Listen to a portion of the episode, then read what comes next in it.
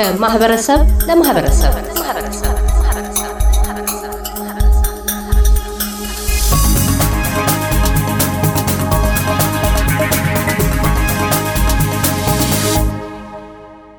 መላከ ፀሐይ መንግስቱ ኃይሌ በኢትዮጵያ ኦርቶዶክስ ተዋሕዶ ቤተ ክርስቲያን የምስራቅ አውስትራሊያና ኒውዚላንድ ሀገረ ስብከት ዋና ስራ አስኪያጅ እንዲሁም የብሪዝበን ቅዱስ ጊዮርጊስ ቤተ ክርስቲያን አስተዳዳሪ የዘንድሮውን የጥምቀት በዓልን ምክንያት በማድረግ የሚከተለው መልእክት አስተላልፈዋል። ወይዘሮ ማርታ እግዚአብሔር ይስጥልን።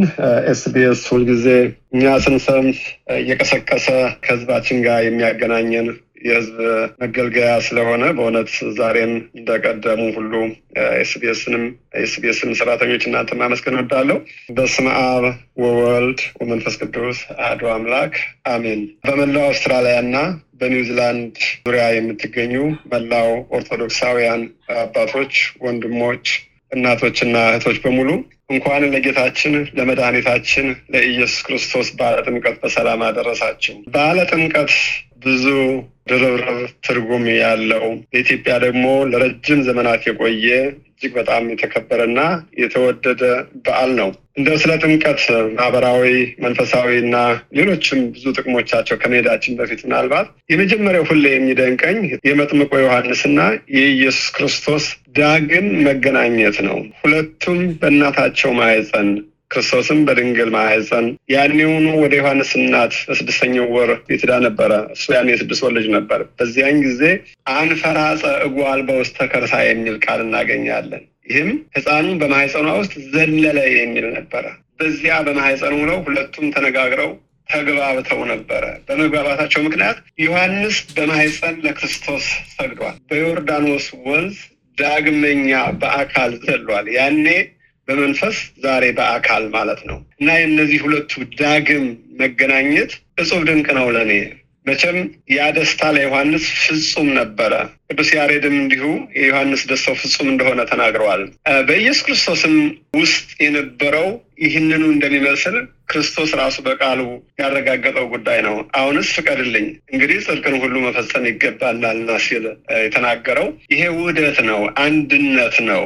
ለእኛ ለክርስቲያኖችም ደግሞ ከክርስቶስ ጋር ያለንን አንድነት የሚያሳይ በመሆኑ ይህን ሳስብ ሁሌ ይገርመኛል። ሁለተኛው ነገር ደግሞ የጌታ ትሕትና ነው። እኛ ክርስቲያኖች እንደምናምነው ትናንትም ዛሬም ነገም የነገስታት ንጉሥ የአማልክት አምላክ ሆኖ የኖረው አምላክ አሁንም ያለው ወደፊትም የሚኖረው መጠመቅ ሳያስፈልገው እርሱ ራሱ መድኃኒት ስለሆነ ማዳን የሚችልበት መንገድ ብዙ ነበረ። ሌላም ደግሞ በተግባር የሚያደረገው በመስቀል ላይ ከጎኑ የፈሰሰው ደምና ውሃ የጥምቀትና የቅዱስ ቁርባን የሐዲስ ኪዳናት ሕይወት ምስጢራት በመሆናቸው በዚህ ብቻም ራሱ በቂ ነበር። ነገር ግን ይህን ሁሉ እንዳለ ሆኖ ከዮሐንስ ዘንድ በዮርዳኖስ ወርዶ ያደረገውና የተጠመቀው ትሕትናውን ይህን ስናይ ደግሞ እጅግ በጣም ለሁላችንም ትልቅ ምሳሌ ሆኖ የምናገኘው በዘመናችን ሁሉ የምንጠቀምበት ምሳሌ ሆኖ የማገኘው።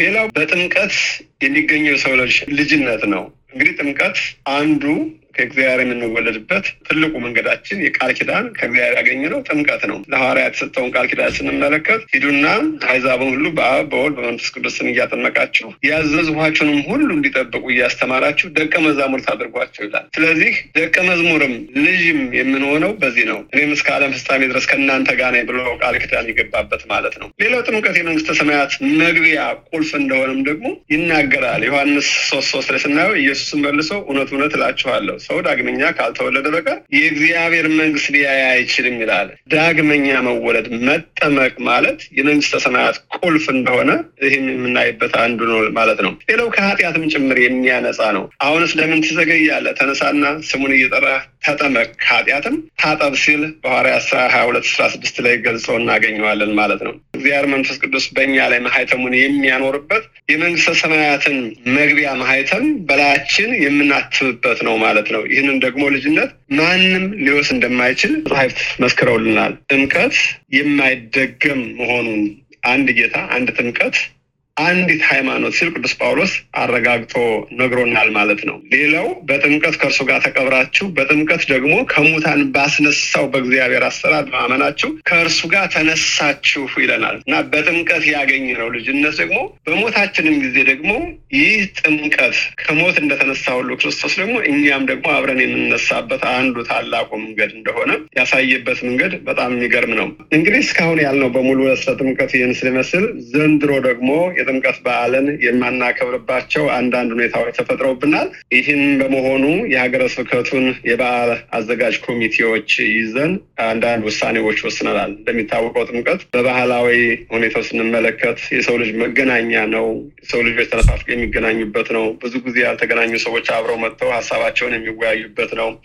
ኢትዮጵያዊነታቸውን እንደገና የሚያዩበት፣ ልጆቻቸውን ባህላቸውን የሚማሩበት፣ እምነታቸውን የሚያጠነክሩበት፣ ጓደኛ የሌለው ጓደኛ የሚያገኝበት፣ ከአንዱ ስቴት ያለው ወደ አንዱ ስቴት በመሄድ በጥምቀት እርስ በርሱ የሚተዋወቅበት ነው። ከሃይማኖታዊ በዓልነቷ ባሻገር ማህበራዊ እሴቱም ትልቅ ነው ማለት ነው እና ዘንድሮ ግን በዚህ ዓለም አቀፍ የኮሮና ቫይረስ ምክንያት ልናከብረው አልቻልንም። ምክንያቱም ብዙ ሽማግሌዎች አሉን። እነዚህ ሽማግሌዎቻችን ደግሞ ለዚህ የተጋለጡ ናቸው። ትልልቆችም ሌሎችም በመካከለኛ እድሜ ያሉ ቢሆን የተጋለጡ ናቸው። ይህን ሁሉ ግምት ውስጥ በማስገባት የዘንድሮን በዓል ተሰባስበን ተመካክረን ተነጋግረን ብናሳልፈው ስለሚቀጥለው የመጀመሪያው ትልቁ ነገር የህዝባችን ደህንነት ነው። ከህዝባችን ደህንነት የሚሻል ነገር የለንም በሚል ይህን ተነጋግረን ለሚቀጥለው ዓመት እንድናከብረው ወስነናል። አንዳንድ አብያተ ክርስቲያናት በያሉበት በራሳቸው ቤተክርስቲያን ቅጥር ግቢ ውስጥ ከቻሉ በዚያው በጣም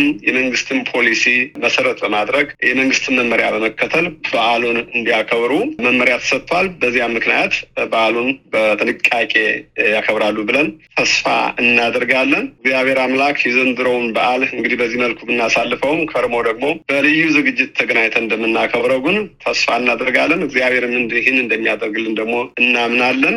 መልካም የጥምቀት በዓል ይሁንላችሁ። እግዚአብሔር ስጥልኝ ለተሰጠኝ እድል ወይዘሮ ማርታ እጅግ በጣም ነው የምናመሰግነው። መላከ ፀሐይ መንግስቱ ኃይሌ በኢትዮጵያ ኦርቶዶክስ ተዋሕዶ ቤተ ክርስቲያን የምስራቅ አውስትራሊያና ኒውዚላንድ አህጉረ ስብከት ዋና ስራ አስኪያጅ እንዲሁም የብሪዝበን ቅዱስ ጊዮርጊስ ቤተ ክርስቲያን አስተዳዳሪ። መልካም በዓል ይሁንልዎት ለርሶም። አመሰግናለሁ። እግዚአብሔር ይስጥልኝ በድጋሚ እያደመጡ የነበረው የኤስቢኤስ አማርኛ ፕሮግራምን ነበር። የፕሮግራሙን ቀጥታ ስርጭት ሰኞና አርብ ምሽቶች ያድምጡ። እንዲሁም ድረገጻችንን በመጎብኘት on demand እና በኤስቢኤስ ሞባይል app ማድመጥ ይችላሉ። ድረገጻችንን ኤስቢኤስ dot com dot au Amharic ን ይጎብኙ።